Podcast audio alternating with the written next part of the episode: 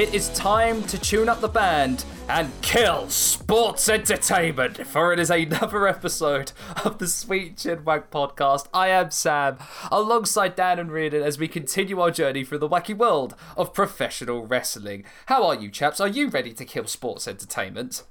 I Always. was born ready. it is uh so just to we're going to date this recording even further. Right now we are very close to seeing the Euro final. Everyone here is t- tense as hell, especially me who is dying of anxiety.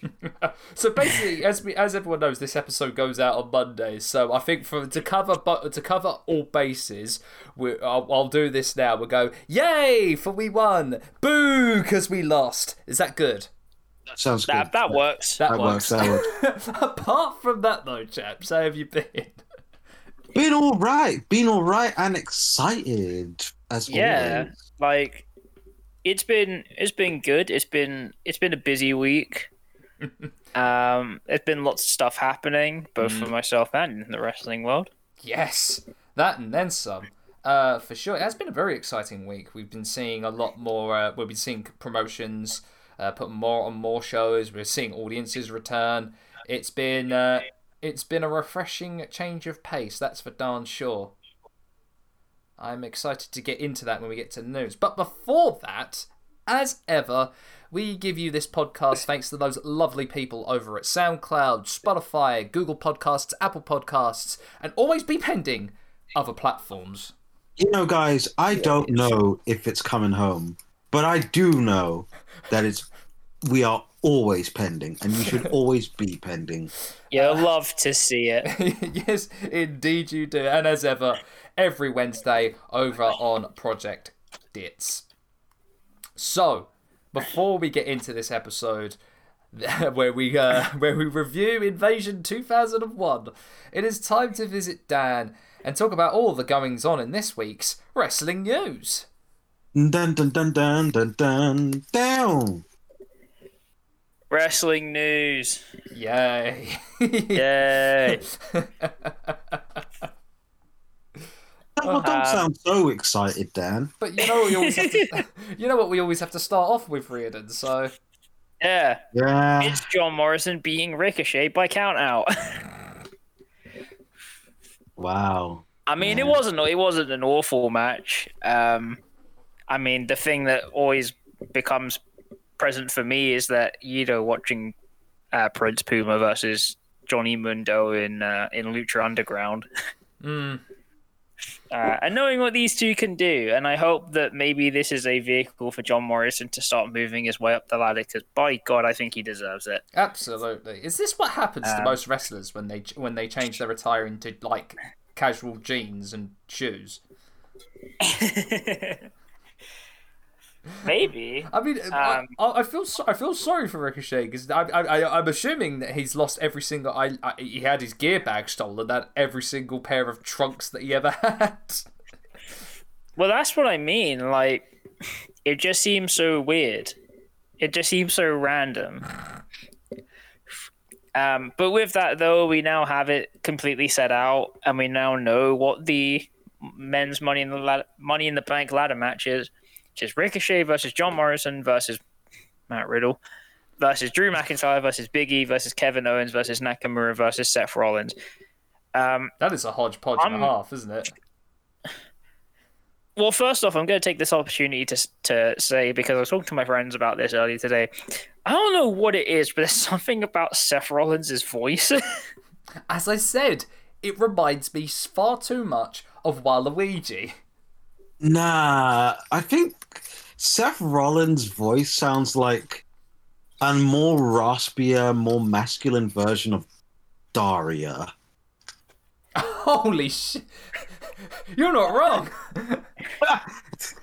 Think I about don't know it. what it, I don't know what it is about his voice, but it's just that kind of like.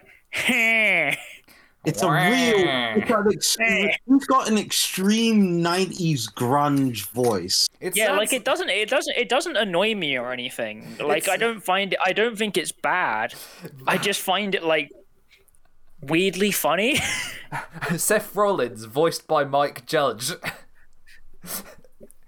God damn it, son. It to is- be fair, you know what? In a weird way, after you saying that, in a way, I'm almost like it does sound a little bit Beavis and Butthead-ish. Yeah. it does, doesn't it? Um, but we also have the women's ladder, the women's Money in the Bank ladder match, which is Asuka versus Naomi versus Alexa Bliss versus Nikki Cross or Nikki Ash, whichever one you want to use. Uh, versus Liv Morgan versus Zelina Vega versus two more people to be announced, which I believe in that case will be one from Raw and one from SmackDown. Maybe. No, Uh, two from Smack. No, two from SmackDown. Two from SmackDown. Um, to which there's only one correct booking option, and it's Liv Morgan. Oh, of course, yeah. Liv Morgan is the only good option here. and I don't mean that to disparage any of the people. It's that everything is saying it's Liv Morgan, and that's the correct choice. Please. Um, do you know how sad I got after I read that thing about Becky's return?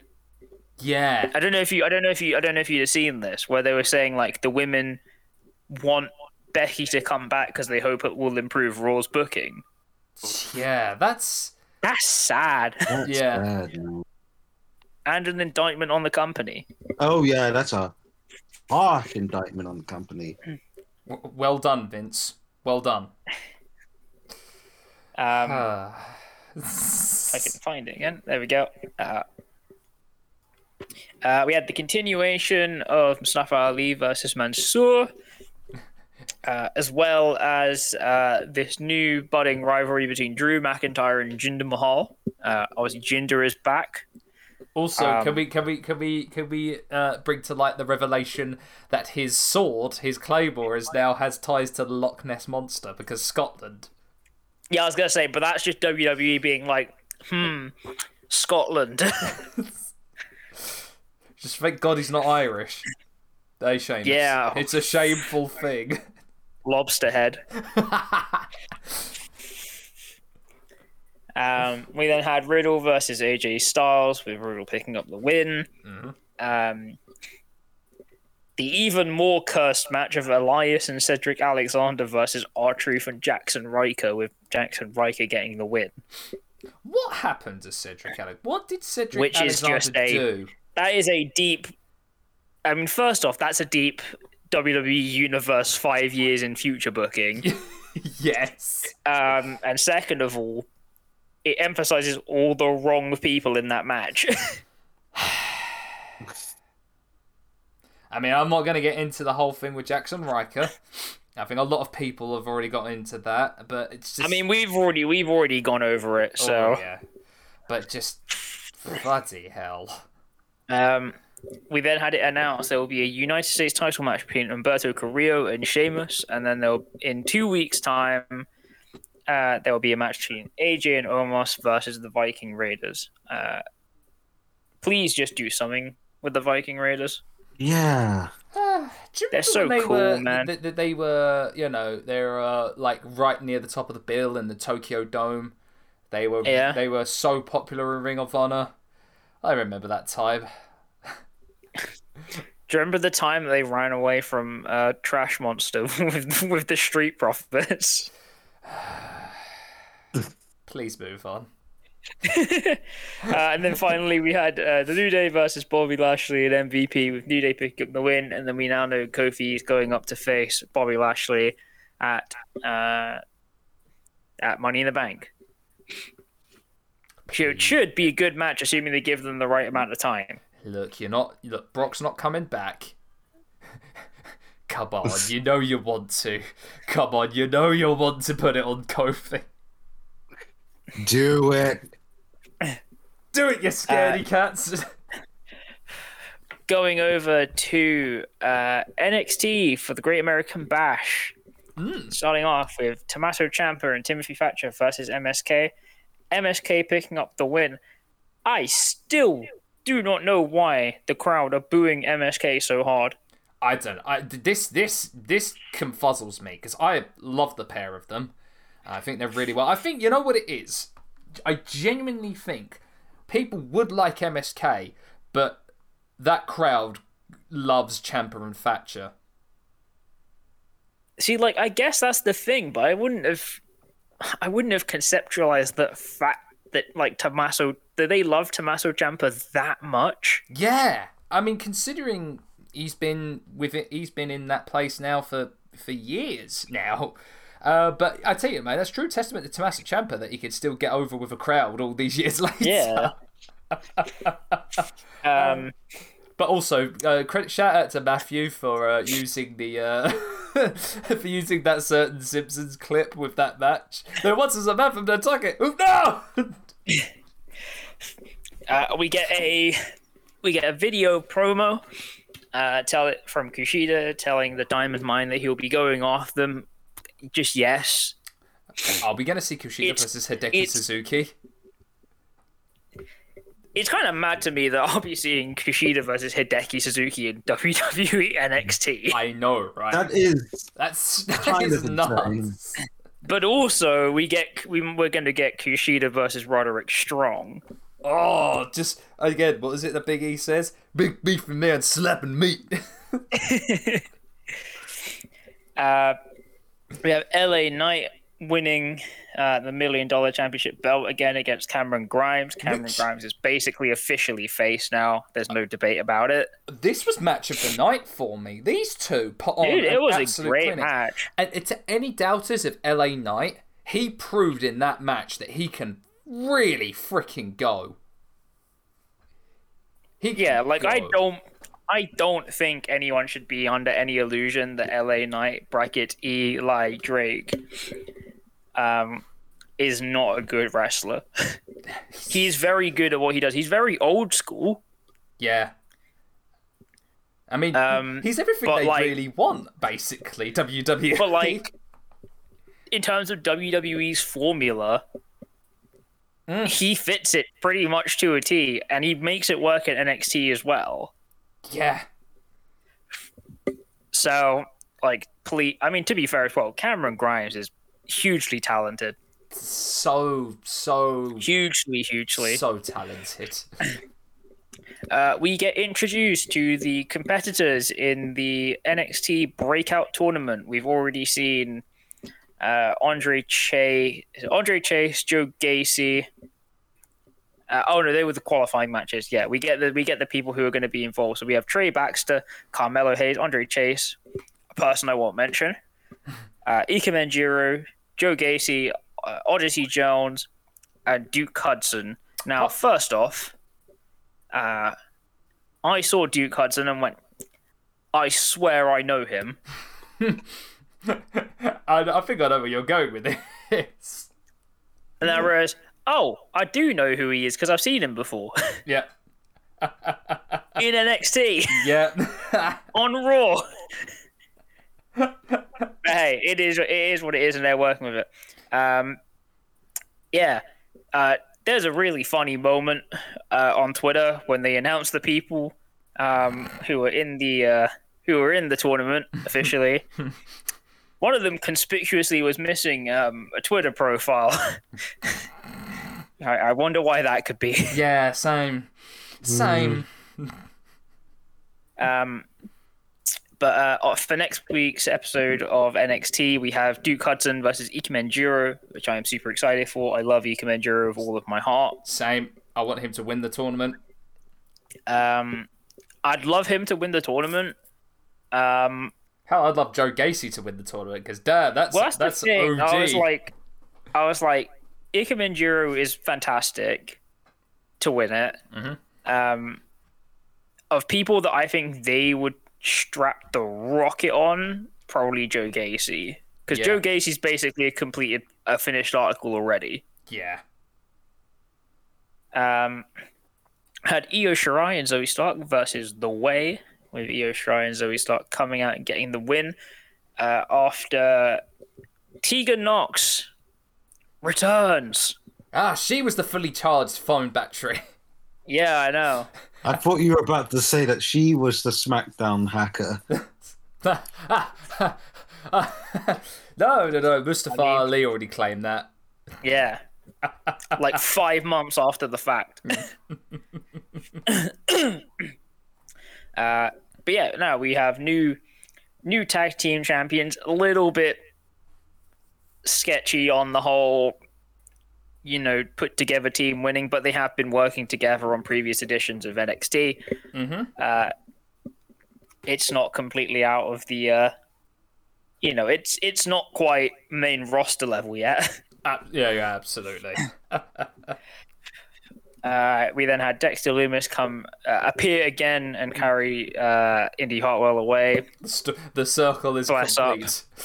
Bless up. Uh, something I never thought I would see in all my years watching, uh, well, WWE at least. We got to see a fucking live rap cipher. which just blew my mind. that this thing. I can't could tell how exist. fucking happy I was to see this. Honestly, man, let them let them do this. Not every single week, but let them keep doing this. And gosh darn, Hit Row's going to be You just- absolutely amazing. As, as, as I said to most people I've been speaking to, like they all say Hit Row is the coolest thing on in WWE right now. So just let him go with it. See, I, I, I, I, I, I knew holding on to my faith that Isaiah Swerve Scott was going to be one of the best things in NXT. was it Dude, it's vain? amazing what you, it's amazing what you can do when you actually let people I don't know em, embrace you know parts of their character something Yeah. like that It's Exactly. amazing. I've heard um, and then finally we had Cole versus O'Reilly 2 with Adam Cole picking up the win Great match. yeah great match that's kind of all there was to say about it Outstanding. uh, I do just want to give a quick shout out to um, to New Japan, uh, mostly just for uh, the latest edition of Summer Struggle. Mhm. Um, great little match between Mas- Master Wato and Yu Uemura.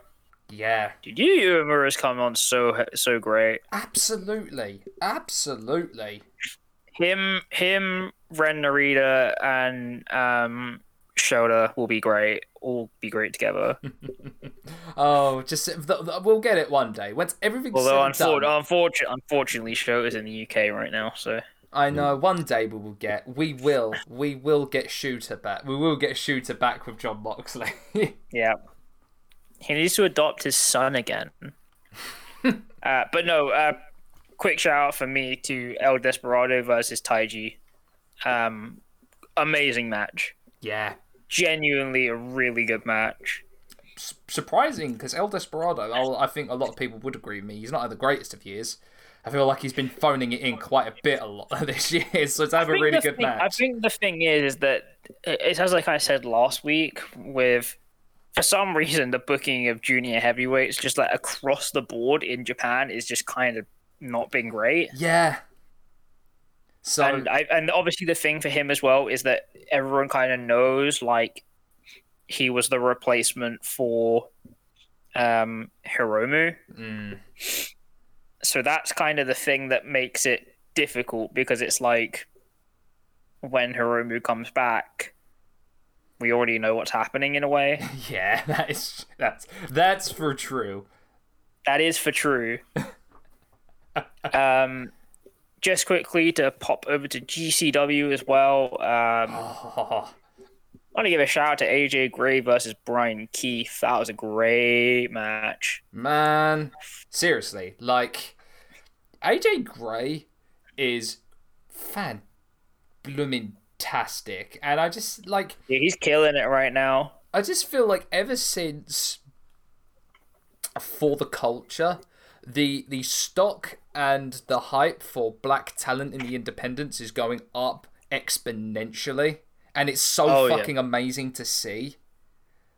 Like honestly, like right, Riordan, like if you want to keep your finger on the pulse of the indies, AJ Gray and Lee Moriarty are the two that you need to keep an eye on. I will. I will. Not that, and, and any person who has the name Moriarty gets my support. Oh, Oh, yeah. of course, and shoot and Suge D as well because come on, it's Suge D. Oh, Shug. Oh, Shug. Sugar Dunkerton, you absolute fucking legend, you. Yeah, we love Shug. um, just quickly going over to 205 Live because it had uh, the last of the qualifying matches. Uh, Odyssey Jones picking up the win against Grayson Waller. Mhm. Uh, and then uh, person I will not name beat Asher Hale. I have to say, I preferred Asher Hale's previous gear. Same. I do. Um, but hey, what can you do? Still, you know, is what it is. Um, I hope he that I will not name um, has decided to change up his finisher. True. Uh, just quickly going over to SmackDown now. We had obviously Shinsuke beating Baron Corbin to qualify for Money in the Bank. Uh, Shotzi Blackheart and Tegan Nox, uh, who both conspicuously lost part of their names, um, getting their debut matches on SmackDown. Uh, presumably, this is just for the sake of um, while Bayley is now out, Bayley now injured for nine months uh, after an incident during training. Yeah. Um, First off, to say, um, as I mentioned in our end of year uh, retrospective and awards, uh, Bayley hard carried a lot of SmackDown last year. Fucking hell, she did, and then some. yeah. Like she was putting in work, um, and it's a shame that she kind of got thrown into a a difficult feud to work with Bianca Belair. Not because anything about it is bad, not because either anything about them is bad, just because they kind of pigeonholed themselves into an awkward situation. Yeah. Um, but obviously, hoping she'll be back sooner rather than later. Mhm. Um, if you want my, if you want my view on it, then I would say um, absolutely stick her on commentary. yes. Just to really stick it to Michael Cole because I love it every single time Bayley jumps on Michael Cole for when he ever makes a mistake. Balonka. Um, we'll get- never forget get her, Balonka. Get her, get her doing that. Uh, that'll be fantastic and keep her in the fold. Also, keep things developing. also, may I add, in, in regards to uh, Shotzi Blackheart uh, and Tegan Nox debuting, part of me that goes, did Ember Moon receive the call? I was like, fuck off. to go back to the main roster. Because I feel like, Maybe. wait a minute, she wasn't Shotzi Blackheart and Ember Moon tagging together. Yes. And I was like, oh, Again, yeah. once things pass out of NXT, continuity ceases to exist. I mean, let's be honest. I mean, Shotzi before then uh, always had one name. Apparently, to the main roster, always had one Yeah. name. Why do this, Vince? Blackheart's an awesome name. Ah, uh, what do I know? oh no, it saves letters on the nameplate or something. What do I know? Um, but no, this end this episode of SmackDown ends with an amazing segment uh, between Edge and the Mysterios uh, and the Bloodline, Roman and Jimmy and Jey Uso. Which I was surprised to see Jimmy there. I don't know Uh, about I was guys. as I was surprised as well. Yeah. Hmm. Uh, for anyone that hasn't seen our tweets talking about the situation, the context around it is Jimmy Uso got arrested for a fourth time for driving under the influence of alcohol. Uh, I mean, there's nothing else for me to really say about it other than I understand the difficulty that comes with addiction. Yeah. Uh, and that I hope that he gets the help that he needs because I think in a way it's at least somewhat apparent to me as a person who has been through it that he is not willing to seek it out himself. I feel it's the thing, isn't it? I don't think we're all angry at uh, Jimmy. We're all. I think as fans, we're disappointed. No, no, I'm not. I'm not angry at him. I'm never going to be angry at him. Mm. I, as I said, I'm a person that's been through it. Um, it's not really an anger thing. It's more just a thing of like, I can tell that y- you have no desire to change. Yeah, as I said, it's not anger. It's I think it is just collective disappointment. It's yeah, like, come on, you know better. You should know better. Again, you this is can the- do better. this is the fourth time. Yeah, that really should be enough of a wake up call. But, um, but no, I mean, for the in regards to the rest of the segment, um, all pretty damn great. Love the I mean, I think for me, the thing I like about it is that there's obviously the thing between Rey and um, you know Rey and Roman, but Mhm. also the the the kind of past tie between Edge and Rey. I was gonna say, yeah, it's, uh, it's the first time I've kind of properly seen them both together since like the heyday of the SmackDown Six. It was lovely to see. uh, first time I've I've kind of like I think were they ta- yeah they were a tag team in two thousand and two, and since Yeah. then they kind of their paths haven't have very rarely crossed since then. So no, it was nice to see that as well. Even if it was the the weird sight of Edge looking absolutely psychotic with that broken chair piece across Jey's mouth. Yes, you know, wholesome content for having a having oh, a friends reunion. wholesome family content. Listen, listen. Psychotic Edge is best Edge. We all Indeed. know this. Indeed. Nah, it's facts. Indeed. It's facts. Oh bad. Um, just quickly to finish off the news, want to give a big shout out, congratulations to uh, Konosuke Takeshita for winning the King of DDT tournament. Oh yeah. Uh, Best and person. he will now be he will now be coming up again. Or he's due to face Jun Akiyama for the KOD Openweight. Uh, super excited for this. Super happy to see it, uh, and it will be a good match. Uh, uh, Takeshita and Akiyama have met twice Mhm. already before now.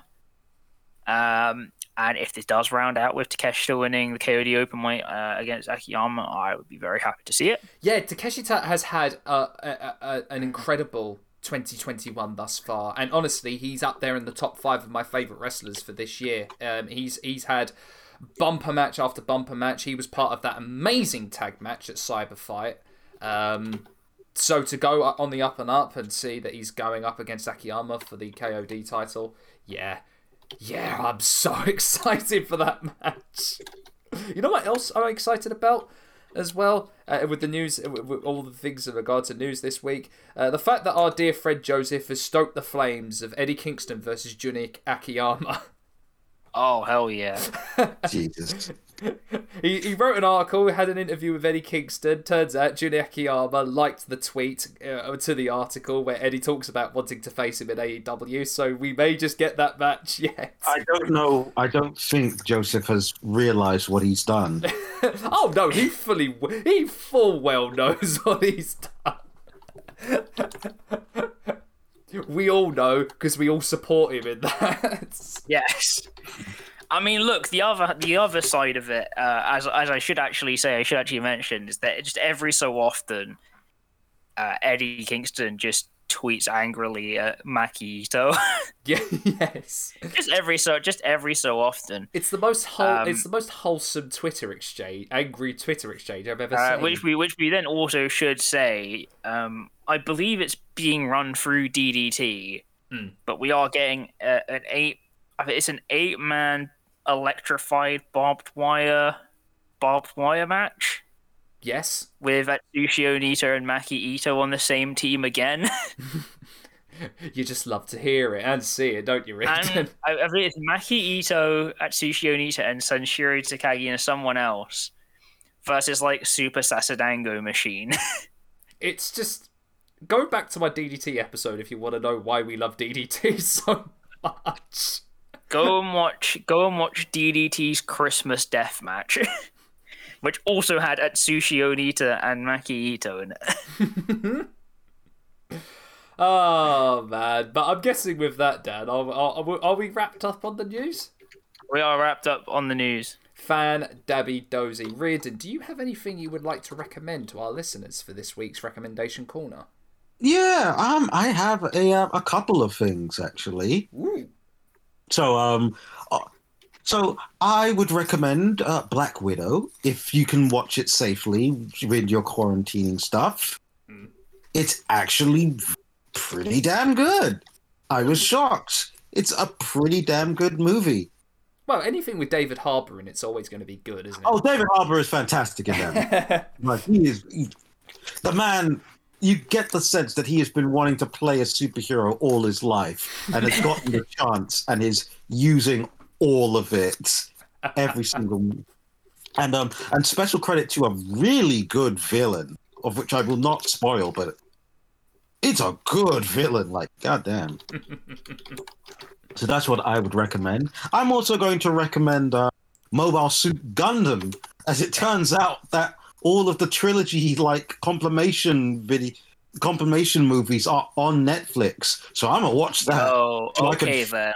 so I can finally, finally like get my Gundam on. I've been wanting to try for ages. So shout out Hey, to big fan. Gundam. Shout out to Gundam. Gosh, man, you're going back to my days of flipping Toonami when I was watching Gundam. I was gonna say I'm having like I'm being like vividly thrown back through time of like my brother showing me Gundam for the first time. Just one beat communication. This is a really random side thing. I, all I remember is I think Gundam had a game on like PS1 yes. Mm. that I remember my brothers had, and that was like the majority of my exposure to Gundam. it was a pretty go- darn good game as well. The Was more a I- good when I think about it. Um, my recommendation, Corner, I have a little recommendation. It's the Hallmark of Greatness uh, podcast. Shout out. Our dear friend Joe from the Damn It Vince podcast has a podcast where they he reviews all, uh, most, if not all, of the Hallmark films. Reed, and we're getting you on there. I don't care. Oh boy. Oh, If we boy. can get, We'll if get we you can on get, there. if we could, if we can review the KFC Hallmark film, then yes. I thought he's already done that, hasn't he? Dang it! If, uh, dang it! I, I forgot. I think he has. No, we'll yeah. find one. We'll find one. We'll find a Hallmark. There must be a wrestling Hallmark film. If not, we'll do Russell Madness, that dog wrestling film that John Morrison was in. Go on. I will. I will. I will. Excuse me. I'll explain more at the end of this recording. But with that, it is time to move on to this week's episode Invasion 2001. Oh my goodness. What a what a doozy of a pay-per-view we had to pick for this one. Coming to you live from the Gund Arena in Cleveland, Ohio, on the 22nd of July 2001. I'll be honest, I'm not feeling the, the arena name. The Gund. No. Is it either that or it's the Goond? I don't. Nah, I don't think that makes it any better. so, chaps, do you have any vivid or fond memories of this pay per view or of the time uh, that uh, that came to be from this storyline?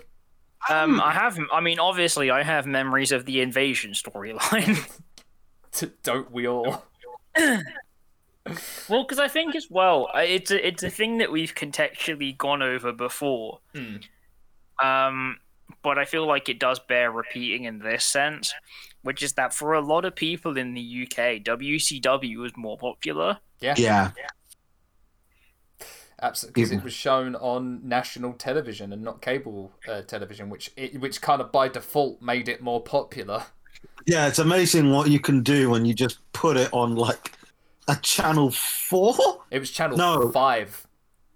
Oh. God, yeah. So What, even then, five, really? Even Hold then, on. Yeah, Channel Hold 5. So even with a crappy signal, people were still watching WCW.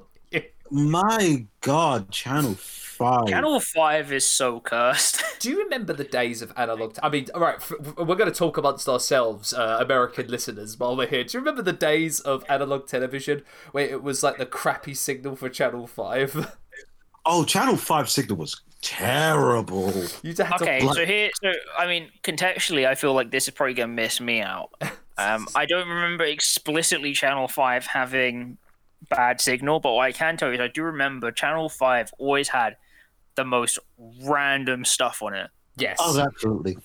It always had the most random, most cursed shows you could find. I mean, you. And to be fair, I think that justified all of Channel 5's existence. Exactly. Oh, yeah. Exactly. Remember the so Channel Five in this in this country was launched in the mid '90s by, of all people, the Spice Girls.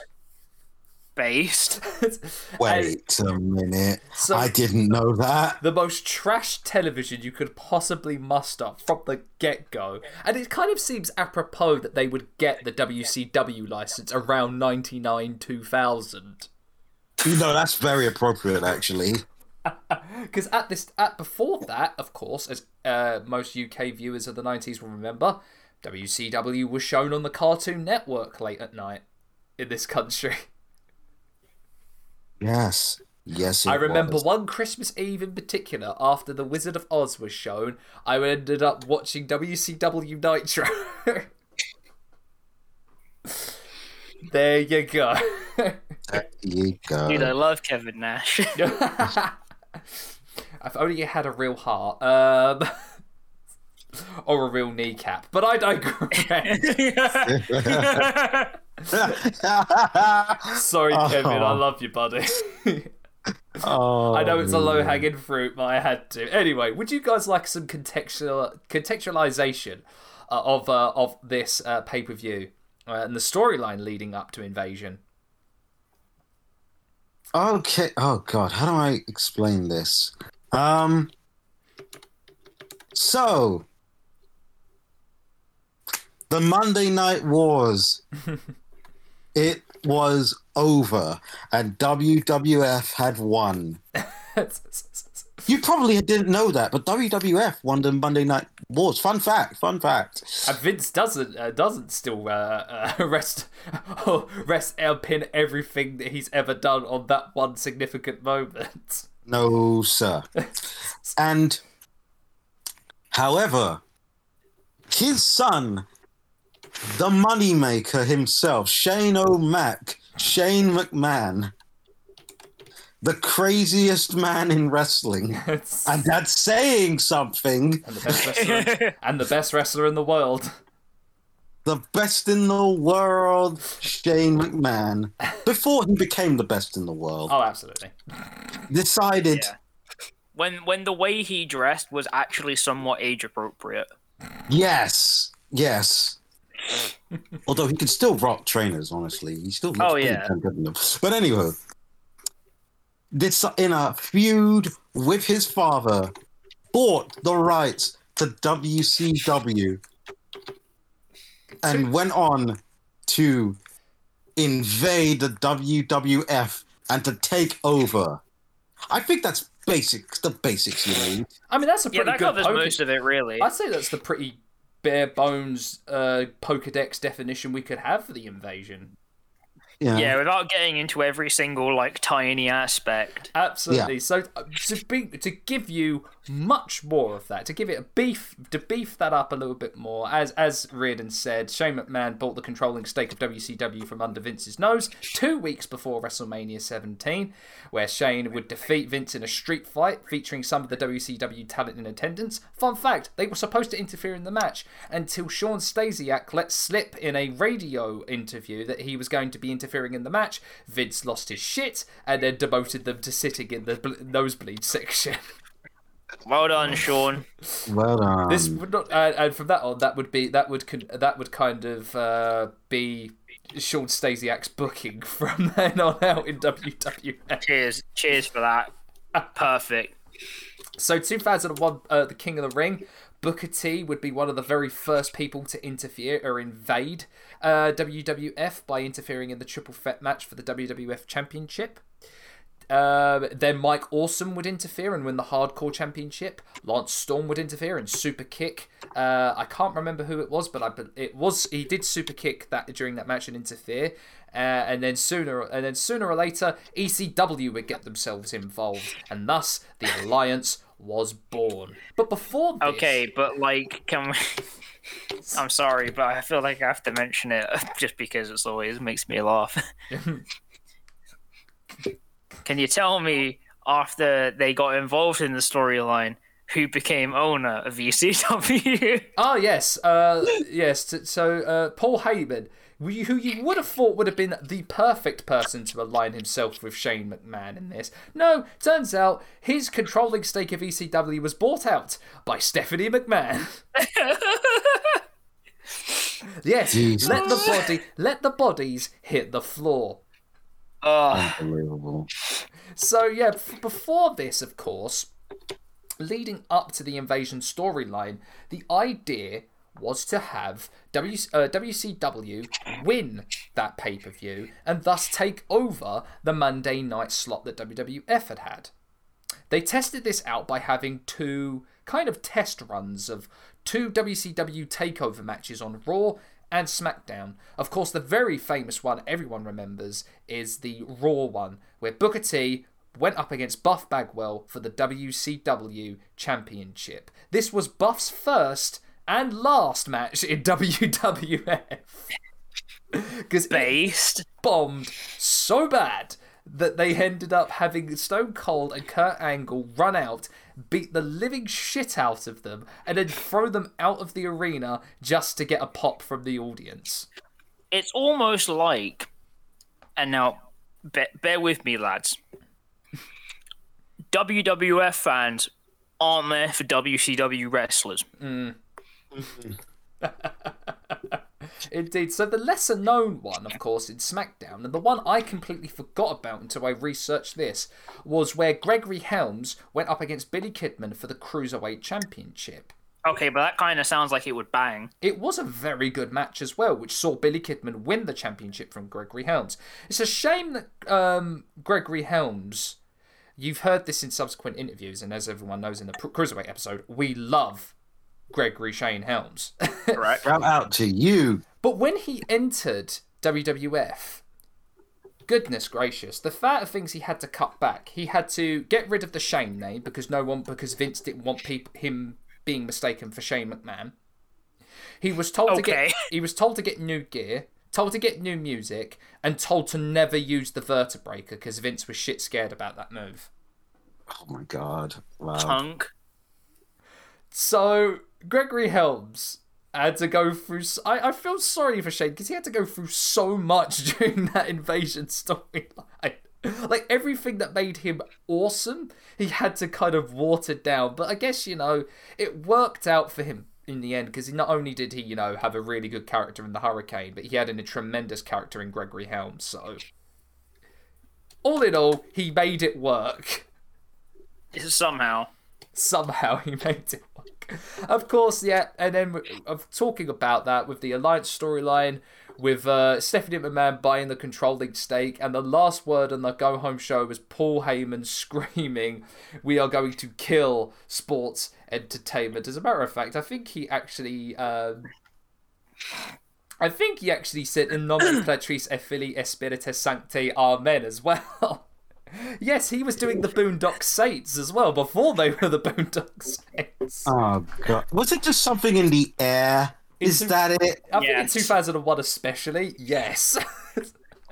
I don't know. But when you were saying that, the first thing that came to my head was that Paul Heyman was like, "We're going to kill God." so basically, yeah, a Jewish man going to kill God. I mean, mm, and make of that what you. I don't know why. It was just the first thing that came to my head. I was like, I know that definitely wasn't the promo he cut because I feel like I'd remember that more. Yeah, yes, it definitely was. But he did. He was for some reason he quoted that. But you know what? It's Paul Heyman. Why not? It's something different for sure. anyway, this all leads us, of course, to the uh, to the invasion pay per view, which was originally going to be fully loaded, and up until the last pay per view they had, the King of the Ring, they were advertising it as fully loaded. But of course, with everything that had happened, scramble mode, make it an invasion storyline, uh, and thus we got this pay per view. So, gentlemen, would you like to know? Uh, would like to guess the attendance for this pay per view? I am. Please tell me. So this. Uh, oh god, Dan, if you want to guess before Oh. I ask. What's that? uh, I don't know, but I, I'll say ten thousand. Seventeen thousand nine hundred and sixty-four Okay. packed the Gu- the Gund Arena in Cleveland, Ohio, with a buy rate of one point six three, which is not bad for an, a B show pay per view. Well, so that's what like s- six, seven hundred thousand. I mean, certainly a lot better than what they usually pull as the dance show. Oh yeah. And not just in pay per view buy rates, but just in viewership as well. uh, funny fun fact the theme song for this pay per view was the fight song by Marilyn Manson. There you go. Marilyn Manson and wrestling has a very deep connection. Yes, yeah. It is a deep, deep connection because it was the nineties, Yeah, I was Uh, gonna say it was. I'm gonna say it was the '90s. That's the thing.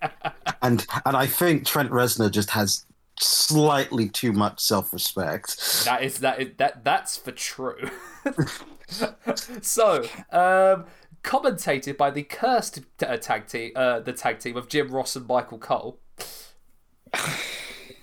I don't know, but I always just think of JR and Jerry in this time. But of course, Jerry was probably still gone at this point. Yeah, he was still gone at this point. He's so still in horny jail. He was uh, just a tiny bit. So yeah, we had to get JR Um, and Michael Cole. Oh yeah, this this would have been this would have been like uh, full denim, Michael Cole. Oh no, yep, full denim D- Michael Cole. When he had the uh, the hair the hair with the blonde hair highlight. Oh yeah, the frosted tips, frosted Yeah. tips Cole.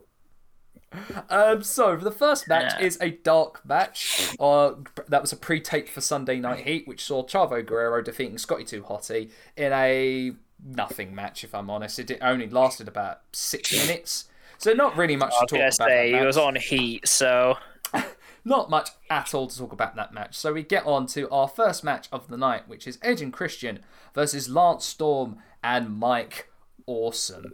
oh, it's Battle of the Canadians.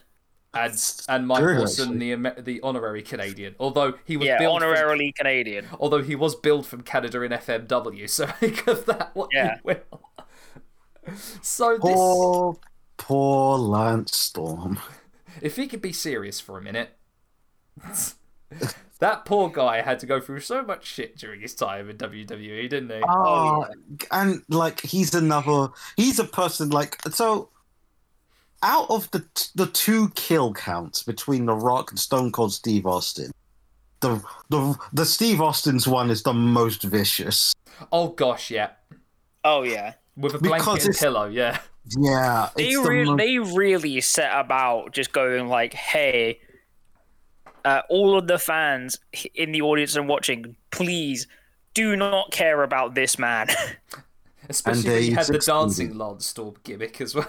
yeah, God did they succeed? It's brutal as hell. But uh, no, solid opener to start off the Invasion pay per view, and the second longest match of this entire pay per view. And in a way, in a way though, right? This probably sounds stupid, but technically, that led to Lance Storm's independent run, yeah, when you think Yeah. about it, and then Lance Storm becoming an absolute killer in ROH. yeah, it's crazy, isn't it? Absolutely crazy. Anyway, uh, about this match, great solid match. I mean, Edge Yeah. coming off his victory as of King of the Ring, uh, coming down with the Stanley Cup version of the King of the Ring, which, by the way, they should bring back because that is that that that trophy design is so cool, and I can't understand why they never brought it back.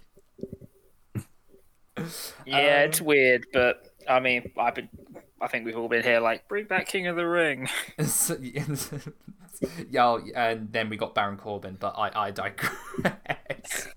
It's not Um, Baron Corbin's fault. It's the fact that they kept it going for too long. Like, yeah, that is that. Yeah, that's for true.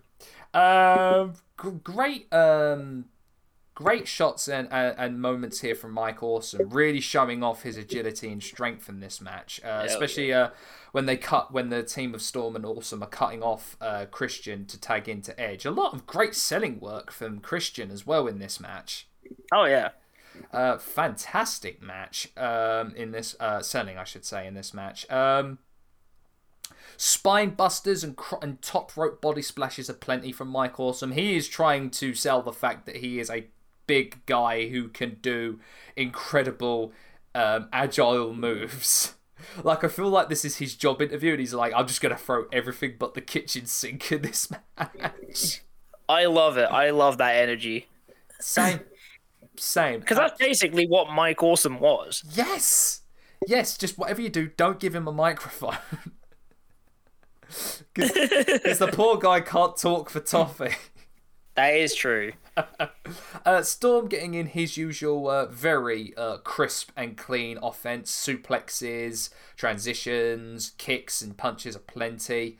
Uh, until, of course, Christian gets the upper hand and Edge gets ta- uh, tagged in. I miss the Edge-O-Matic quite a lot. I like the Edge-O-Matic as a, It's a good move. I like it. I wish Edge would bring it back, but uh, maybe that's. Uh, I mean, the one thing I noticed that, good lord, does Edge look young here? Like he looks so young, Oh, yeah. fresh faced in this match. So does Christian as well. It's like this is peak both long hair, Edge and Christian here. The other weird thing is, is I look at Christian and I feel like he his face looks exactly the same, but in a way I can say like he looks discernibly older, but almost exactly the same. Like, yeah, he, It's a he weird thing. I, it's the hair. he's it's drunk the from the fountain of youth quite a bit. Saying on Yeah. Uh, but could still go like he did in this match. But all in all, um, Edge and Christian pick up the win in a solid opener to the match. The crowd are hot for this, Yeah. and they're loving the the fact that they're seeing a kind of dream card come to fruition. No, good match to start off. Um, No, it is a good opener. I mean, again, it's that thing of like starting off pretty hot. You've got all very reliable people. It, I guess maybe except Mike Awesome, but Hmm. I feel like you could pretty much rely on Mike, Awesome to do the job, especially with Lance Storm. Exactly, exactly. It wouldn't be too long after this, though, that uh, Christian would turn on Edge and would side with the Alliance, and thus uh, Edge and Christian as a tag team were no more. And Yeah, but that's one of the things with this storyline. Maybe we'll have to go through and do give give it its own run absolutely, absolutely. because there's like there's like quadruple turns. Abso freaking lutely. All right, we got a, uh, we get a solid opener, and now All right, now let's get into the meat and potatoes. okay, Riordan, let's get into the real meat and potatoes. Next yeah, match. that's right. Let's get let's get into the into the proper match, almost the main event. Okay. Earl Hebner versus Nick Patrick with Mick Foley as a special guest referee. Okay, so we have to do a Pokedex on Earl Hebner. Uh, Earl Hebner's Twitter maybe as well. Uh, moving on. Okay, so Pokedex. Earl Hebner is, and this is going to sound weird, but it's I, it's honest to God the truth. The single most over, most popular wrestling referee in history. yeah, it's crazy, isn't it? Also, one of the most like- peculiar referees Well, history. because here's my here's my thing, right? Here's my here's my tab on Earl on Earl Hebner, right? Right. I think he's the he's the wrestling referee that's become most well known for not doing his job. Yeah, yes. You know what? Honestly, honestly, real talk. We should do a. We should definitely do a um uh do an episode on wrestling referees and Earl Hebner in particular because oh, it's a really All right, I'm spending I'm 30 sorry, minutes talking about red shoes, so Yes. yeah no that's fine that's fine. Tiger But, like, Tori in red shoes. yeah. so so like, so listener, watch out for that because we're gonna do yeah, that. that's I'm gonna- true. No, we can do that. To be We're fair, definitely gonna do that. oh, yeah, support no, Earl, sure. Heb- Earl Hebner is like a weird anomaly where it's like the. He's become well known as a referee, not because of like refereeing important matches, which he has done, Mhm. Sure. but I, I feel like he's become more well known for always being the guy who's like, oh my god, the referee is turned.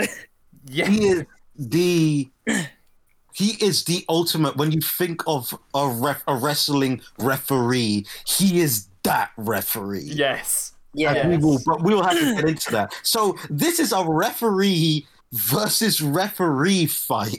Yes. Yeah. It's kind of like the mirror opposite of Earl Hebner is Nick Patrick. Because he Who- was very the same for Yeah, WCW. who, who at this time was very specifically the NWO, the NWO's referee. Yep. Like specifically, like aligned. They had their own referee that was aligned and would always help them win.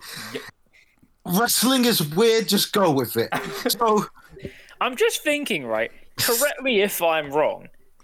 Didn't TNA do this years later? Yes, they did. yes, they did because time is a fucking flat circle. Yeah. I just had a moment in my head where I was like, Slick- I, sw- Slick I swear, Johnson, if I remember Yeah. correctly. I was like, I swear TNA did did also did a referee versus referee match. I don't know why And- why people did. keep seeing it as a good idea. Obviously, referees are well, a lot of referees are people who were training to be wrestlers but cannot for whatever reason. Yeah. What I love, the visual of this, is when they both make their entrances and they've got the cabal of referees behind them.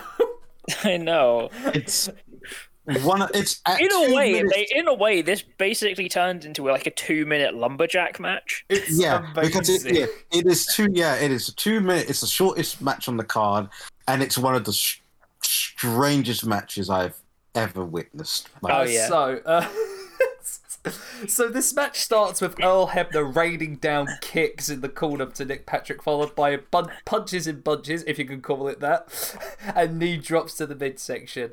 Obviously, Patrick gets the upper hand by uh, pulling Hebner to the outside.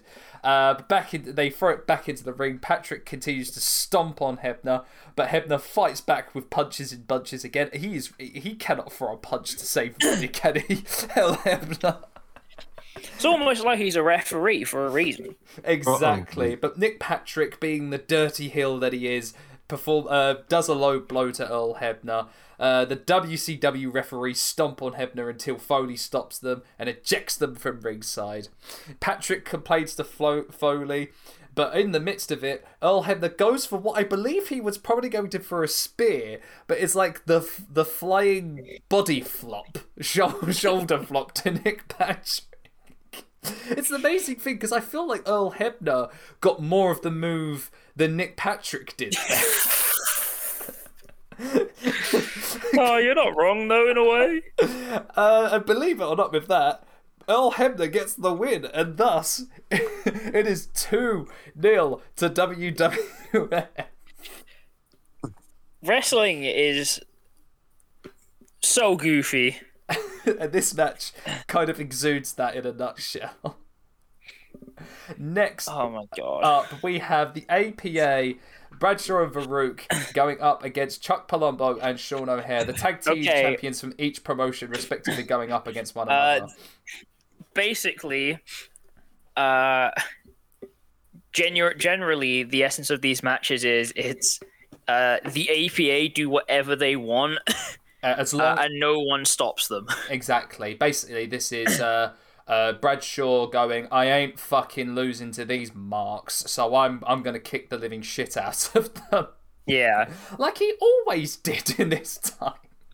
that's literally just like whatever it was. If someone came in from another company, they're just like, okay, we're just gonna send Bradshaw just to beat the hell out of them. Yeah, and you know what? It kind of isn't fair when you think about how talented O'Haire and Palumbo are, were. I mean, the first thing is it's not fair at all because they treated this like it was some kind of hazing thing, even though both of those guys had been wrestling for years, Exactly.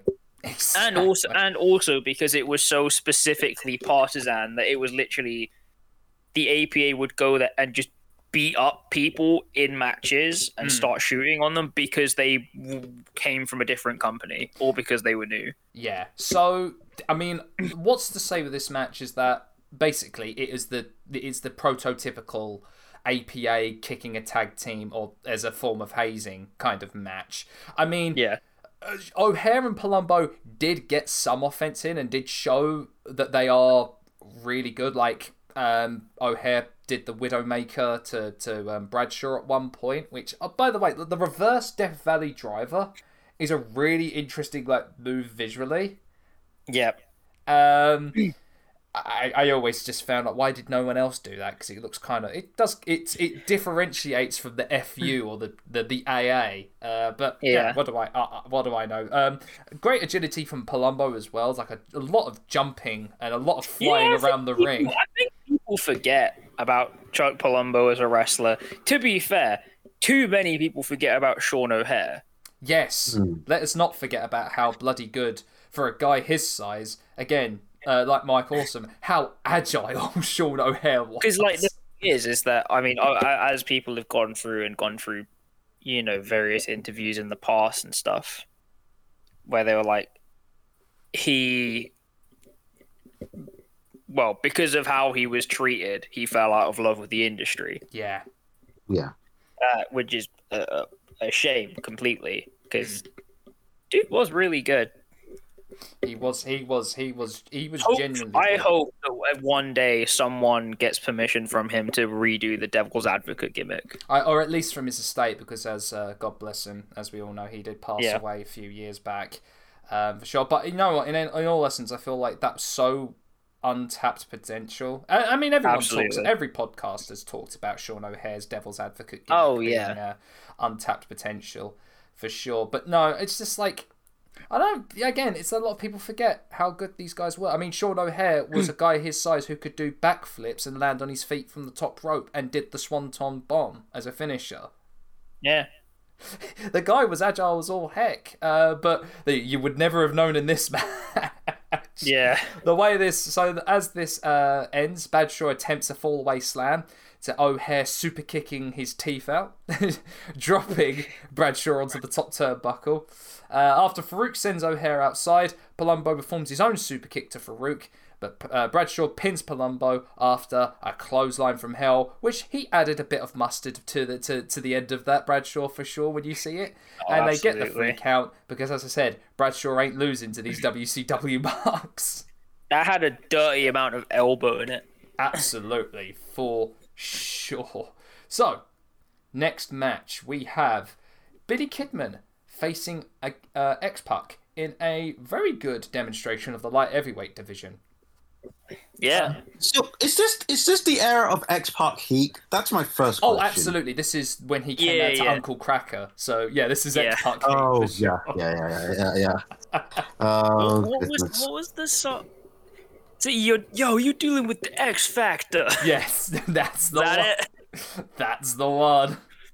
uh, no, honestly, uh, a sleeper hit this match. It's not much, but what they do, they do really well. It's like a great back and forth. Kidman does Yeah. uh, gets in a, a Hurricanrana and Enziguri. Uh, X Pac uh, does a uh, top rope plancher to the outside. Um, and then, of course, you know, as with every case, if you want to really get um, Kidman over, he performs the BK bomb and then eventually goes into the shooting star press uh, for the win. Um, Dude, something about Billy Kidman shooting star press hits different, and I think it's the fact that it looks dangerous to him as well, oh gosh, yeah. Like, has anyone and also his tendency to land on people with his knees. But that's a separate thing. has anyone seen the footage of Billy Kidman uh, doing the shooting star, but unfortunately miss misaligning it and then hitting the top rope? Yes, I've seen that. Oof, that's oof. it's hard. It's hard. It's hard to describe what Billy Kidman shooting star press is like because like now when you see them, it's like they're jumping and doing the rotation, whereas Billy Kidman's one, he just kind of throws himself off the top rope. Yeah, he like he he does he does no kind of like pre like pre He doesn't bounce. jump. He he throws himself off the top rope. It's really weird to try and describe. It's it's it's it's what you would. Think, I'm gonna find a video for you, Riordan. It's like Oh, what God. you would think a shooting star press would look like if you did it on a trampoline, but with no bounce to the trampoline. I see. if you get what I mean. Alrighty, um, fifth match. Uh, a really random match that again I completely forgot about uh, when when researching this one. Raven versus WWF Commissioner William Regal. That's a weird matchup. It really is. It really. Like, don't get me wrong. Don't get me wrong. We we are big fans of Billy R here, but Yeah. against Raven, Yeah. but uh, again, this match uh, did not go on for very long. Only about There a you go, six-minute match. thank you. Uh, again, uh, Regal going with his you know tried and tested and, and, and crisp, clean offense with double underhook suplexes, catapults, you know, submission holds here and there, knee drops uh, here, there, and everywhere. Raven, uh, Raven though gets the advantage by tossing uh, Regal off the top rope, performing a baseball slide. Um, back and they thrown themselves back in the ring, performing a di- with Raven performing a big old diving punch to Regal's forehead. Um, then with another back and forth, Regal counters another attempt for the diving fist with a knee lift. Uh, Raven tries and fights back, gets in a clothesline and a bulldog. Uh, Regal fighting eventually, countering the even flow. Sorry, I'm not calling it the Raven effect. Uh, it's even flow DDT. it's the even That's flow even. DDT. Counters that into the Northern Lights. Uh, Taz eventually interferes into the match. Northern Lights. Uh, with the referee checking on Raven, Taz performs a T-bone suplex to Regal. Taz leaves. Giving Raven the pin and the win after performing a, uh, an even another even flow DDT. Finally, the alliance is on the map with a win. I- that's two uh, wins, actually, This is so- a, this is a random note from this match. It reminded me of this move that William Regal used to do, Hmm. where like he'd set up for like a T-bone suplex and then turn it into an uranage. Dude, Yes. that move goes hot. oh yeah. Someone Heck needs yeah. to take that. That, that move goes so good. Yeah, that oh man, that that that looked that looked awful to take uh, that bump because like, oh, he put some he put something on that uh, on that move. Really Yeah. did. Um, well, now here we come to one of the most randomest tag matches I've ever Just seen. just quickly before we go, Riordan, what did you think of Billy Kidman shooting Star Oh Crash? yes, Hang on, hang on, hang on. I didn't get a chance because I'm because we were Oh, we are record. So hang on, real quick. Let me check a look at this. And so I'm just gonna chat while I'm doing okay. this. We can we can cut this out. It's like Oh, 14 seconds. Ah, okay, cool, cool. One second. Let me just watch this. No! Oh, Lord Jesus, he's so lucky. You know he's so lucky. he didn't press the fucking net. You know what? He's so lucky. I'm keeping that in. Just like actually. Oh. Yeah, keep that in. Keep that in. Oh no! And, Oh. oh. god, that's terrible. Also, real quick, I just had to do it. I miss, I miss wrestlers doing the bulldog. I miss it.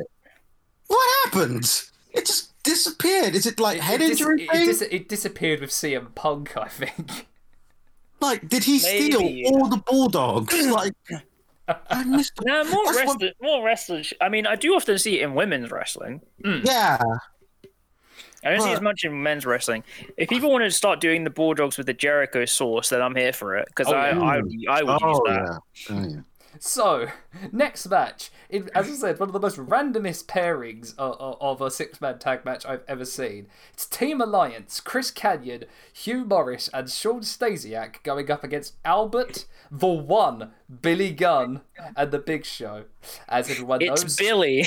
as everyone knows, Billy Gunn's theme song at this time could go with any sitcom intro.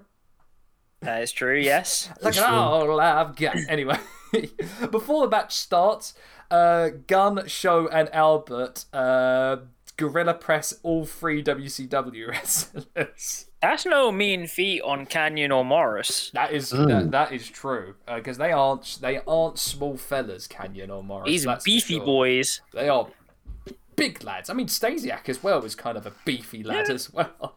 That is true. Um, so the match officially starts with Kanyon attacking Gunn. Gunn gets the upper hand by forming uh, an electric chair drop, but Stasiak goes no and goes, "All right, I'm going to hit you with a cheap shot." uh, and then Kanyon gets in with a forward Russian leg sweep. Yes, it's the stroke, Yep. everybody. Yeah, but it's not Jeff Jarrett doing it, so I like it. A little bit more into the match. Albert tags in. Kanyon and Morrus enter the ring, but Gunn and Show throw them out. Albert performs the bicycle kick and the Baldo bomb to Stasiak. Uh, Morrus and Kanyon eventually get themselves back in the ring and attack Albert, with Morrus performing a DDT. Morrus tags himself in, and, and uh, Albert does none of Morrus's offense and performs a power slam before tagging in Gunn. Uh, Gunn gets in his Fameasser and then attempts the one and That only. That won't work for me, brother. Do you remember the one and only, which was was it the sleeper Yeah. slam kind of thing? yeah. Chris Jericho used to do it. Yes.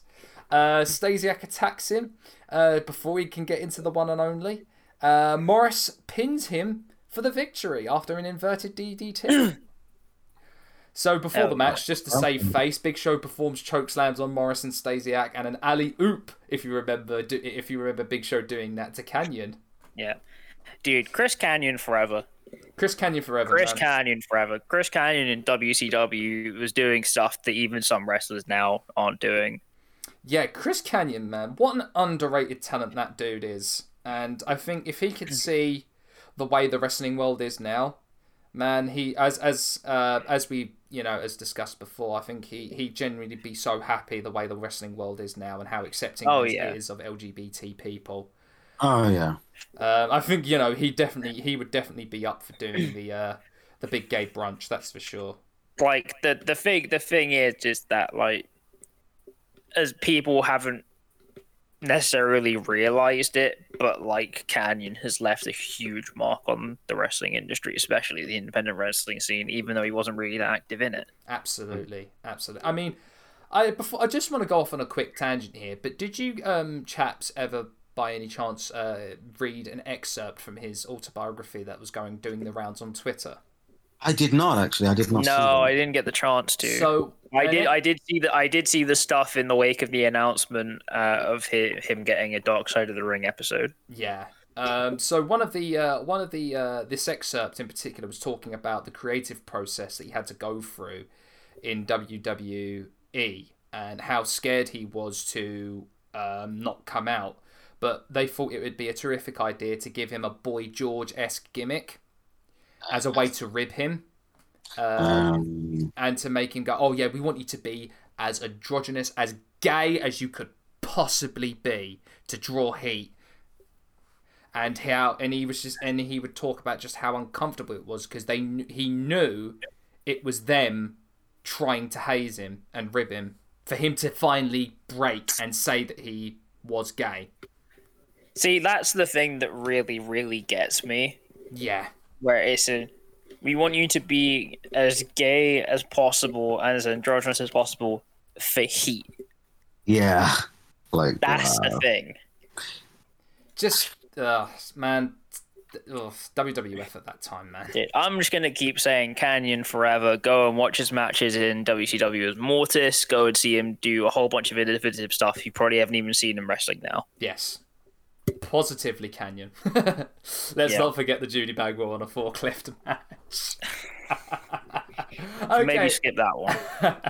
match seven. Another really random match. Taz versus Tajiri. Yes. Oh, wait, you know, notable notable funny. WWF loyalist Tajiri. you know what's weird as fuck? I looked at that match card and I was like, that makes like for some reason I feel like those two should have had some kind of weird ass continuously we and I are destined to do this forever fight. You'd I don't know wouldn't why. See, if this was Tajiri- if this was in ECW, this would have been a good match. This match would have gone on Mm. for much longer than five minutes thirty seconds. This would that's have been at sure. least twenty five minutes. Because Um, I looked at that and I was kind of like, yo, Taz versus T- Tajiri versus Taz is kind of hype. Yeah. No, that's the thing. That that that match had happened in ECW before, and it banged absolutely. absolutely. multiple times. So if you want an if you want uh, an example of how good Tajiri is, I believe it's Tajiri. I believe it's Tajiri versus Nunzio versus Super Crazy. Yes. That, match- match. goes hard. that match goes hard and then some. But no, I feel like everything that they had done in that previous match that they've had in ECW tried to condense down in a five minute time slot. It just ain't Um, gonna work. So I mean, they they worked with what they get. I mean, they both put out their greatest hits. Like Taz with an abundance of suplexes and submissions, and Tajiri with a, an abundance of strikes and submissions. He managed he managed to get the tarantula in, which of course popped Yeah. the crowd. Oh Uh, yeah. Uh, and then ended up with uh, Tajiri uh, spitting the green mist into Taz's face and pinning him with, after a buzzsaw kick. Again, it's, it, I wish I could say much more about this match, but it was just like yeah, there's really they were not. double there's timing really not a whole lot. There's really not a whole lot else to say about it. So let's first off uh, talk about the Green Mist because the Green Mist is I love it. I love the mist. Ah, the mist. I'm do we want to po- do you want to Pokedex the Green Mist? I don't really think there's much to Pokedex. yeah, there ain't much to be Pokedex. So the green mist for Pokedex is a is a move traditionally used by um by Japanese and Asian wrestlers. We're gonna we're gonna put Asian there because wrestling Yeah. be wrestling. Where quite simply, uh, the, uh, kayfabe wise, it is that they kind of hit a weird kind of pressure point in their hmm. throat that makes them spit out this green poisonous liquid hmm. that bl- that is that blinds their opponent. And it's Now- like it's a deadly ass. In in the rest in the wrestling world it has a nigh 99.9999 kill rate. Yes, and I- Yeah, of it is. It course- is basically a guaranteed win if you use it. Yes. Yeah, Innovated, But of of course, course. it, but of course, it is obviously a disqualification. Oh, of of course, course. as well. I as mean, well. because you, because hey, yo, I don't think you're allowed to breathe poisonous mist at people like you're not- a like you're a D and D black dragon. Let's not forget, of course, that never stopped the great Muta who innovated the move. No. Now, Sam, uh, just quickly because I want to get in some Japanese wrestling lore. Absolutely. Uh, would you please enlighten our listeners to the two other forms of mist Ah, yes. We have the we have the deadly acidic red mist, and the Yes. absolutely deadly and absolutely horrific black mist, which, as everyone knows, Tajiri once used to blind Nidia. Yes. wrestling. Wrestling, everybody. That's it. like, like, I know it's like I know I know it sounds so silly, listener, if you're not in known about it. But seriously, it is considered like it is a deadly ass move in wrestling. Like we gotta emphasize enough. There's a great little I can't remember what it's called. There's a great little video about talking about the origin. no, there is. I think. I think the video is called. I think it's called "The History of the Asian Mist." Yeah, something like that. Look it up. There is a, you- is a there is a great video about it. yes. Um, Uh, but no, it, it's it's a lovely bit of um, a lovely bit of wrestling lore. Uh, Yeah, yeah, shout yeah. out to the Great Muta as well, who came up with the move and Yeah, officially to the- put to rest the moonsault press. He has officially retired. yeah, but he said that three years ago. And look what happened. Yep. He said it three years ago. He'll probably go there and just be like, you know what? I just feel like doing it again. Trust me, when he pops up in another Yakuza game, he will put, he will bring out the moonsault. That one is more. true. That hmm. is true. I hope that the next in the next Yakuza game we get we get another set of, of New Japan wrestlers. Indeed. If not TJPW, but there we go. Even better. okay, so match eight, and the one that you can definitely say stole the entire pay per view. Rob Van Dam versus Jeff Hardy for the WWF Hardcore Championship. Oh, Okay, I have I have thoughts. I have so many thoughts. I have so many goddamn thoughts. It's it's the perfect matchup with two people at their absolute at n- nearing or at their absolute prime, and I forgot how much I wanted to be Rob Van Dam. This match reminded me of how much I love Jeff Hardy's look at this time. yes. Oh, his look is fantastic. 2001 Jeff Hardy? Yeah. Yeah, like boy band Jeff Hardy, as I call it. Yeah, nah, but Rob Van Dam, I was obsessed with Rob Van Dam at one point. Oh, gosh, yeah. Oh Just- yeah, I think I think every kid that grew up watching wrestling in the 2000s became obsessed with Rob Van Dam. Just Much to the chagrin of one Hunter Hearst Helmsley, who, Much to the chagrin of all of our parents. yes, as well, yeah, oh my god, too real. that is too real.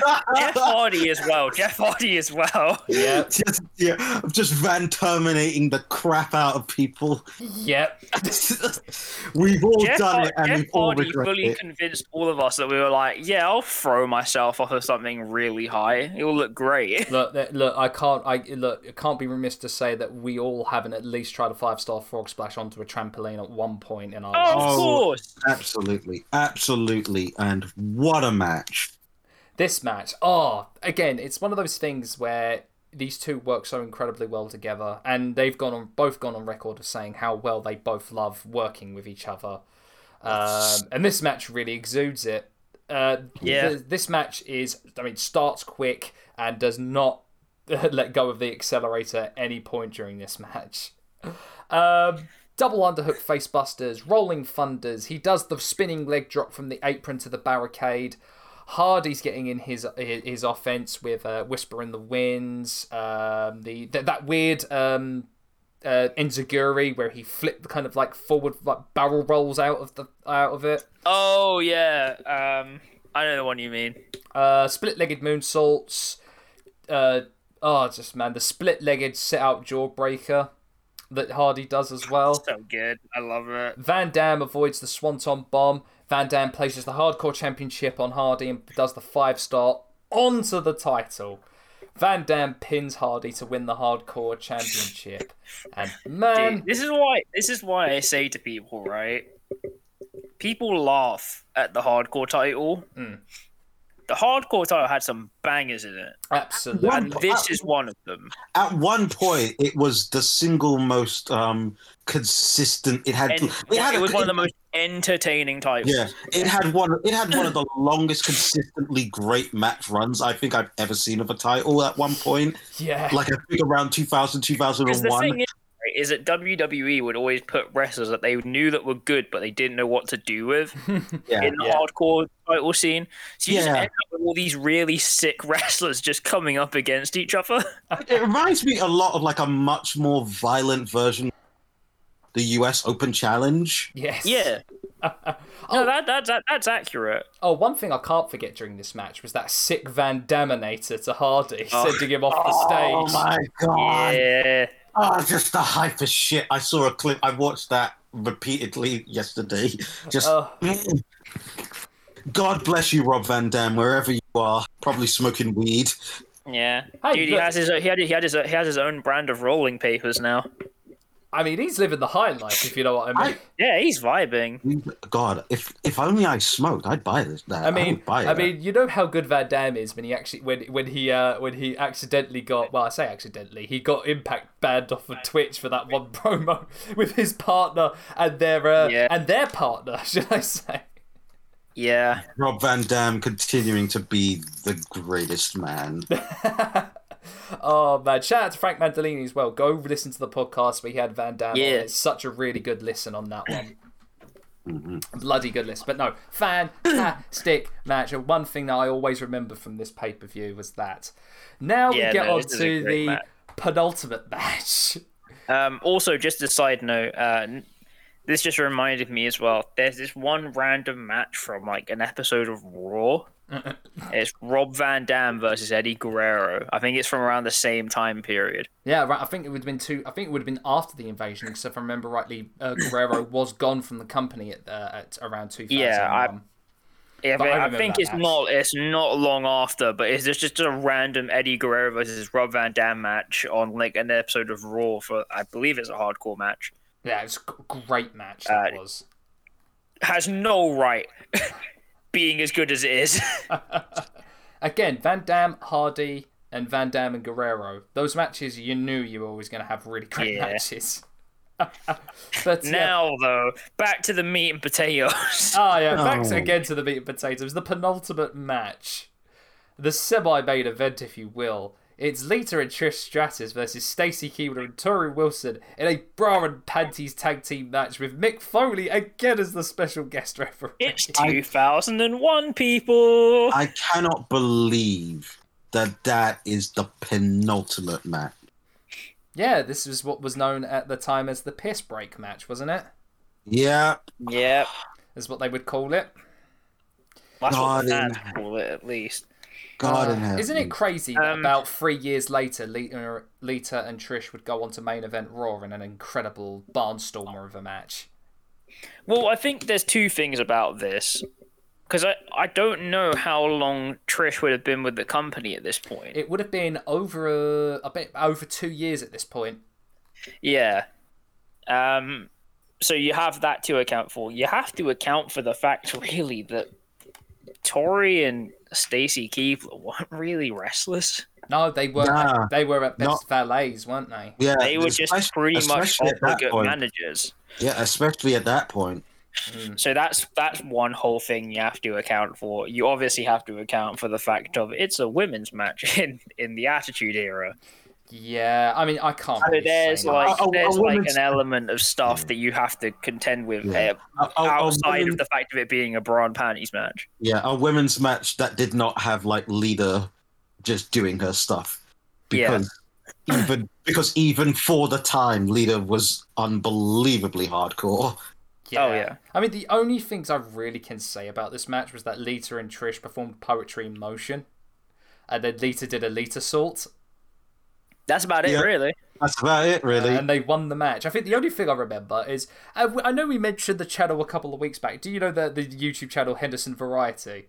The Yes. guy that posts random clips. I remember the one random clip he posted a couple of days back where Lita saved Trish from falling over the invasion stand where they, they had the gap Oh, yeah. in the rampways for both kind of the Alliance and WWF's ends. Yeah, Trish nearly fell in that, and Lita, boom, picks Trish up and saves her in the last second. So no, Wow. that's uh, that's the only highlight from that match. But no, it's, uh, there's not much to say about this match at all. No, there's not really a whole lot to say. And of course, then we get to the main event, the inaugural brawl. The inaugural thing, I don't know what is inaugural about this one, but uh, it, Yeah, does, that's it, a weird. does it Why I rise? is it mean, I guess technically it is the first ever WCW and ECW versus WWF match, but it implies that more will be happening in the future. Yeah. do you so I mean, do you call the next one the secondary brawl and then the trifecta brawl, or The second annual, A Triforce? I don't know. the the sex biennial I don't know. brawl. I don't know. I mean, again, it's just it rhymes. Vince goes, "That's some good shit," and then we put and then we put it on a we put it on a lunchbox. Boom, there you go, license to Yeah. play. Anyway, this match sees Team Alliance, Booker T, DDP, the Dudleys, and Rhino going up against Stone Cold Steve Austin, Kurt Angle, the Brothers of Destruction, and Chris Jericho. Is it just me, or does it feel like only two of Team Alliance seem like invaders? Because at the time, the Dudleys and Rhino were in WWF at this point. Yeah. Well, so, so here's what I was going to say: is that the Dudleys and Rhino were already in WWF. Booker T had already had a match in WWF, And DDP Uh, was a Chris- stalker. uh, and also Chris Jericho had been in WCW and ECW longer than he had been in WWF by that point. yes. Now, obviously. I know he was with Team WWF because he had big fallings out with the ownership of WCW, and he said he didn't like his time in ECW that much. But You'd think, wouldn't you? Yeah. You'd think. Um. Okay, so the longest match on the card at 29 minutes 5 seconds. You had Paul Heyman and Vince McMahon at ringside for each respective team, because of course you were never going to get Shane and Stephanie out there, because of course, because of course. Of course. But what can we say about this match? It starts off, of course, with Undertaker attacking DDP during his entrance, because of course at this time Page was a stalker. yep, Oh God, that's an absolute waste of DDP. Which, by the way, as I've always said, it should have been People's Champion versus People's Champion. It could have been, you know, anything that made actual use of DDP. Exactly. I never, under- as as we always say, we, we, we shall never know or understand the logic behind the stalker thing. But you know, it's, but you know, to be oh their own. yes, the one person that will really get affected by the stalking, the, the Undertaker. yeah. But God, I, I just don't know. Uh, I just don't know. Okay, so it begins, of course, with the most usual booking of w- Team WWF having the advantage, um, with Austin completely uh, stopping a butthole and walking it dry against Rhino. Uh, eventually, uh, Team Alliance would gain the advantage after DDP performs a hangman to Undertaker. See, look, he's getting he's getting an offense on the Undertaker. um, of course, uh, Booker comes in, performs a flapjack to Chris Jericho with the help of D-Von. See, no free. See, it's a free. It's a two point five D. yeah, it's a 2D. Two D. Uh, Angle gets in eventually, fighting off the Dudley boys until Bubba Ray performs the Bubba Bomb to, Ang- uh, to Angle. Do you Oh, remember yeah. that? It was like a sit out full Nelson, Yeah. wasn't it? Yeah, It's a weird sit, sit out full Nelson bomb. full Nelson. Great move. Great Uh, move. Mu- must hurt you to do it though repeatedly, week in week out. Oh gosh, yeah. Because that was what I remember. Um, I think it was Jeff Hardy yes. said about doing leg drops all the time. Yeah, it, because it's he was the like, hit he's just like, man, after shows, your spine feels like crap.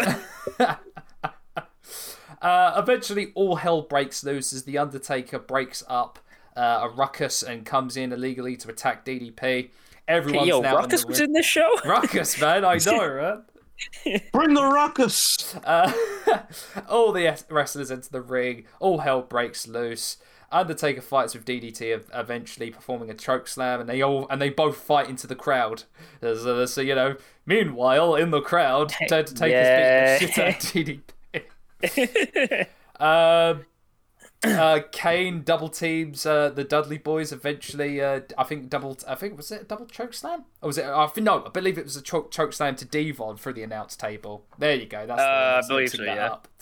Bubba Ray, uh, Booker team up uh, and uh, take on Angle until Angle eventually gets a gets a comeback, performing German suplexes and an Angle slam uh, to Booker and Bubba Ray respectively. He goes to attempt the ankle lock, uh, but Booker kicks him into the referee, so the referee's down. But Booker then performs Man, another two point that's really, D. that's really what I needed a 10 man no DQ tag match. Yeah, A- a ref exactly. bump. All three competitors, Booker, Bub- uh, Booker, the ref, and Angle are down. Vince grabs the WWF title and attempts to throw it at Angle, to which Shane takes it and hits Vince with it. What is My it? God. What is it with Shane and Vince beating the ever loving shit out of one another? It's because his father will not notice him.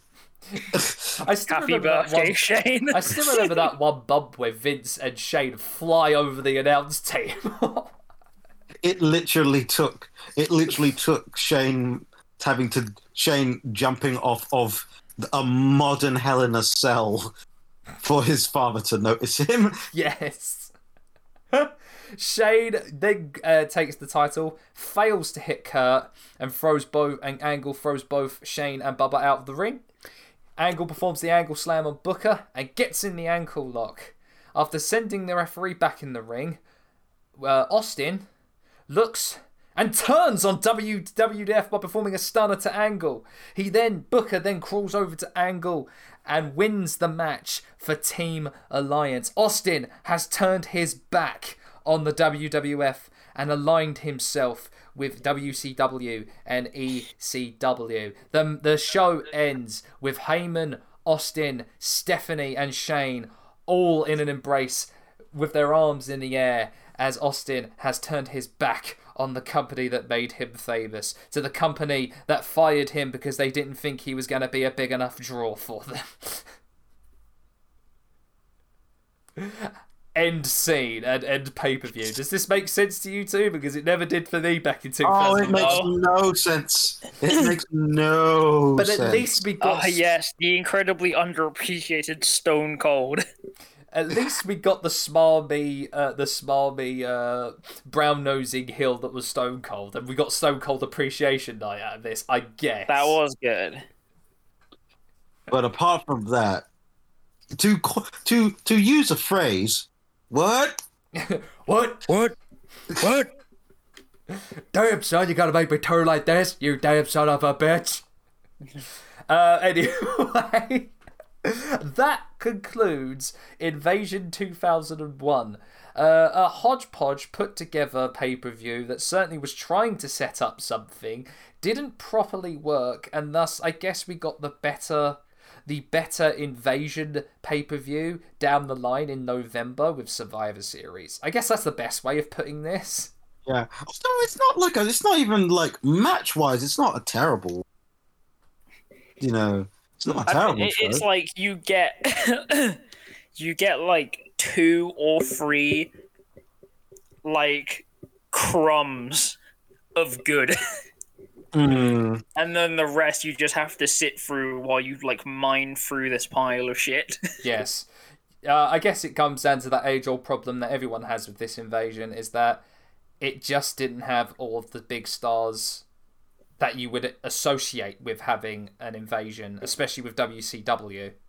yeah. But- well yeah obviously you have the thing of the wcw and as kevin nash has said i want to do that i'll just write out my wcw contract And fair play to Kevin Nash. Yeah, Yeah. fair play to him. He's a very shrewd businessman.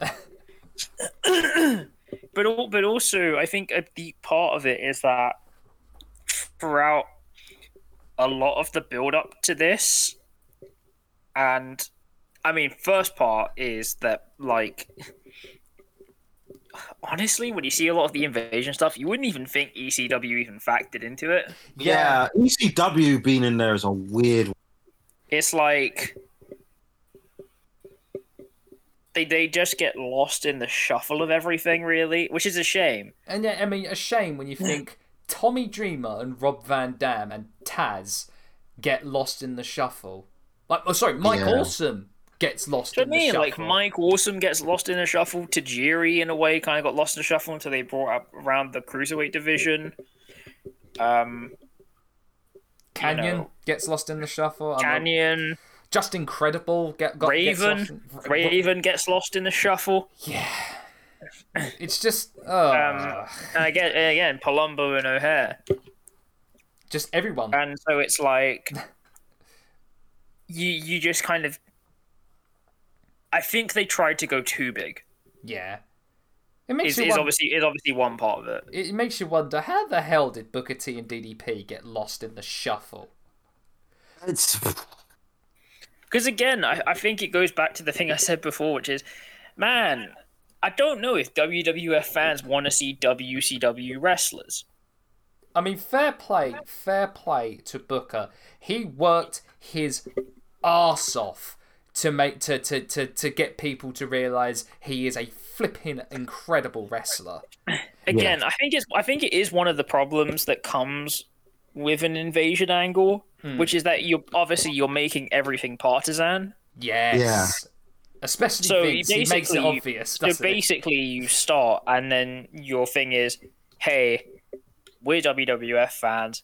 They're from WCW, so you know you you cheer us and you boo them, regardless of how good they are. Yeah. Because, like, you know, Except for for sure- example, for example, someone like, I mean, I I wouldn't do Raven versus William Regal. But like if you had Raven versus someone else in WWF, it's like, well, no matter how good Raven is or how good he's made to seem, they can be like, well, he's ECW. I don't care about them. I'm WWF. Yeah. Just makes you wonder, doesn't it? How how, It how does. Oh, it makes you wonder. What? it does. It does. been. I I mean, mean, for me, for me, it makes me wonder. Well, okay. First thing is, it makes me wonder: could this ever be done in a way that would be vaguely right? Which I don't know. I don't know. It would have been for me. Would it? I guess it would have made the most business, uh, uh, uh, I guess, a booking sense to go. You know what? Uh, we've got all this money. First, let's not create the XFL. I'm sorry. I'm going to go into dream booking here. My apologies here. Don't put all of your money on the on the XFL. How about you give your talent some nice pay rises, and if you've got more money behind that of all that, why not buy out the WCW contracts and give them the chance to go? All right, if you want to take a break, go take a break. What we'll do is we'll reconvene this time to where we where we got you all, and we'll do it in 2002. Problem sorted. There you go. We can go home. But but mind Yeah, I you, think. I mean, I think. I think. Obviously, the thing. I the thing I would say is, I wouldn't be bringing in a bunch of people at one time. I'd Exactly. be phasing people in slowly over time. exactly. Also, I'd probably condense the number of matches on this. Uh, for example, you don't need two minutes of Oh Hebner versus Nick Patrick. Oh, you kidding me? Of course you need that. It's the glue that Um, holds the entire event together.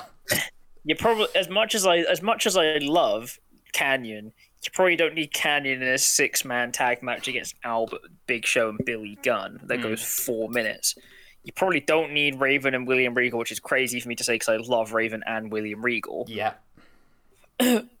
Um, but I just let I just let the matches have their own amount of time. Like, I feel like you know, if you made most of them say, kind of eight nine minute matches minimum, Yeah. And you gave each one the time because like Tajiri versus Taz getting five minutes is criminal. Yeah. It really is. You know, Kidman versus X Pac seven minutes. You know, it, and then that main event getting twenty nine. Yeah. It Crazy. just kind of feels like it feels like a. I mean, to be fair, a lot of the shows at this time had kind of you know lots of really really quick joints. Absolutely. But this one just feels like lopsided. You know what? I say fair play to RVD and Hardy because they went over. oh, absolutely. They went overtime, and they and uh, uh, I think it was supposed to be eight minutes, but they were like, "Screw it, let's just go." And sometimes, like you know, you you, you think to yourself, uh, maybe that's not the best in of, of in the best interests of the thing, but no, that was in their best interests to do that. I'd say. Oh no, they're gonna cut into Trish and Lita versus Torrie and Stacy Keibler in Exactly. a panties match. Alas, alas. So I guess final thoughts. What would be your rating out of five for this pay per view? Hmm. Um, I'm probably gonna out of five. I'm probably gonna give it a two and a half. Yeah, I'm I'm with Dan on this one. I I- guess technically, technically that counts as fifty percent. Hmm. But my prerogative behind it is my average average equals three for me, and it's just below average. But I don't. I guess maybe two, maybe two. But the thing is, is that like for every for everything that's bad, there is something that's good. Hmm. yeah, Can I say uh, uh, Because like, because like, a lot of the matches are bad. And obviously, you have the the referees match and you have the bra and panties match, which suck. um, and then like you know, APA versus Palumbo and O'Haire is again a kind of garbage match because it's just the APA beat the crap out of people. yeah. But like, there is still good stuff in it. There's still good stuff in Kidman versus X Pac. There's still good stuff in Raven versus Regal. Yeah. Mm.